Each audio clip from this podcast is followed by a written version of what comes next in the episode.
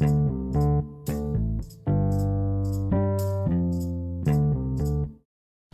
วัสดีครับ วันนี้มาฟังพอดแคสต์ของตั้งอธิราชใจดี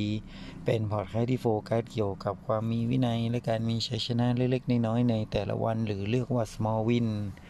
วันนี้ผมจะมาสรุป My Habit ครั้งที่ 4 ของวันที่ 27 ตุลาคม 2563 สวัสดีครับ สวัสดี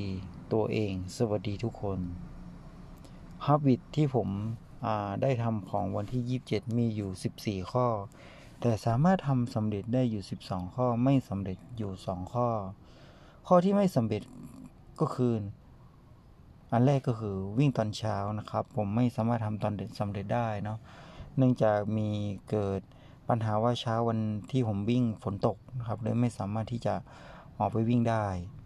ส่วนข้อที่ 2 คือยังเป็นของเรื่องเดิมนะที่ผมไม่สามารถ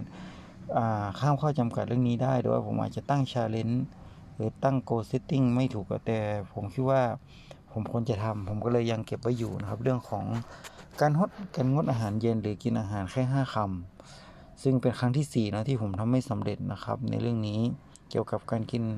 อาหารตอนค่ำผมแล้วก็ตอนเย็นวันนี้ผมก็เลยมาทบทวนว่า ผมจะข้ามข้อนี้ได้ยังไง และจะเอาคะแนนและความสำเร็จมาให้ได้ข้อนี้ได้ยังไงนะครับ เมื่อวานผมเรื่องการกินผมก็ปรับปรุงดีขึ้นเนาะคือก่อนนี้ก็กินเยอะหน่อยแสบท้องแต่เมื่อวานวันคืนของฮับบีครั้งที่ 4 ผมสามารถกินอาหารได้พอดีนะครับทำให้คืนที่ผ่านมาผมไม่รู้สึกว่าผมปวดท้องแต่ว่าสบายกว่าเนาะแต่ว่ายังมีปัญหาว่าตื่นเช้ามาก็ยังมีตัวปวดท้องทำให้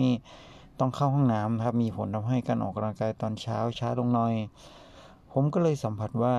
กรณีที่เรากินอาหารตอนเย็นเยอะนะครับ จะมีผลต่อการออกกำลังกายในตอนเช้า เพราะว่าการวิ่งตอนเช้าการเข้าห้องน้ำมันไม่ค่อยสนุกเลยนะครับแล้วบางครั้งการกินเยอะเกินไปในตอนเย็นนะจะทำให้เราอะรู้สึกเหงาแล้วก็เขาเรียกว่าเหงาคือง่วงเหงาหานอนนะครับ แต่ที่ผมสัมผัสดูกรณีถ้าตอนเย็นถ้าผมอดอาหารนะมันอาจจะหลับไม่ค่อยสนิทแล้วบางครั้งตื่นเช้าเนาะเพราะหิวข้าวเนาะ ครับแต่ว่าถ้าผ่านไปสักครู่มันอาการมันก็กลับมาสู่ปกติ โอเคอผมอยากจะเล่าความรู้สึกของการทำไมฮับบิทในครั้งที่ 4 นะครับ เดี๋ยวพรุ่งนี้มาต่อนะครับว่าไมฮับบิทครั้งที่ 5 ผลจะเป็นยังไงนะครับ ขอให้ผมเชื่อว่าถ้าเราพยายามแล้วก็ฝึกนิสัยทุกวัน แล้วก็รู้จุดดีจุดด้อยของตัวเอง และพัฒนาตัวเองอยู่สม่ำเสมอ สุดท้ายเราจะพัฒนานิสัยที่ดีเพื่อให้ ตัวตัวเราเองจะได้พัฒนาในสิ่งที่ดี แล้วก็ละทิ้งในสิ่งที่ไม่ดีออกไปนะครับ แล้วเราก็จะมีเป็นคนที่มีการพัฒนายิ่งขึ้นนะครับ คุณค่าของเราเองอยู่ที่เราสร้างนะครับ จึงจำไว้นะคุณค่าของเราเองอยู่ที่เราสร้าง เพราะผมเชื่อว่ามนุษย์ทุกคนเกิดมามีคุณค่ากันทั้งนั้น แต่ว่าใครจะสร้างคุณค่าให้ตัวเอง ให้ ตัวเองรู้สึกมีความเชื่อมั่น แล้วคุณค่าตัวนั้นมันจะเผื่อแผ่หรือว่ากระจายรังสีไปอย่างผู้อื่นด้วยนะครับ จงให้คุณค่าของตัวเอง วันนี้สวัสดีครับ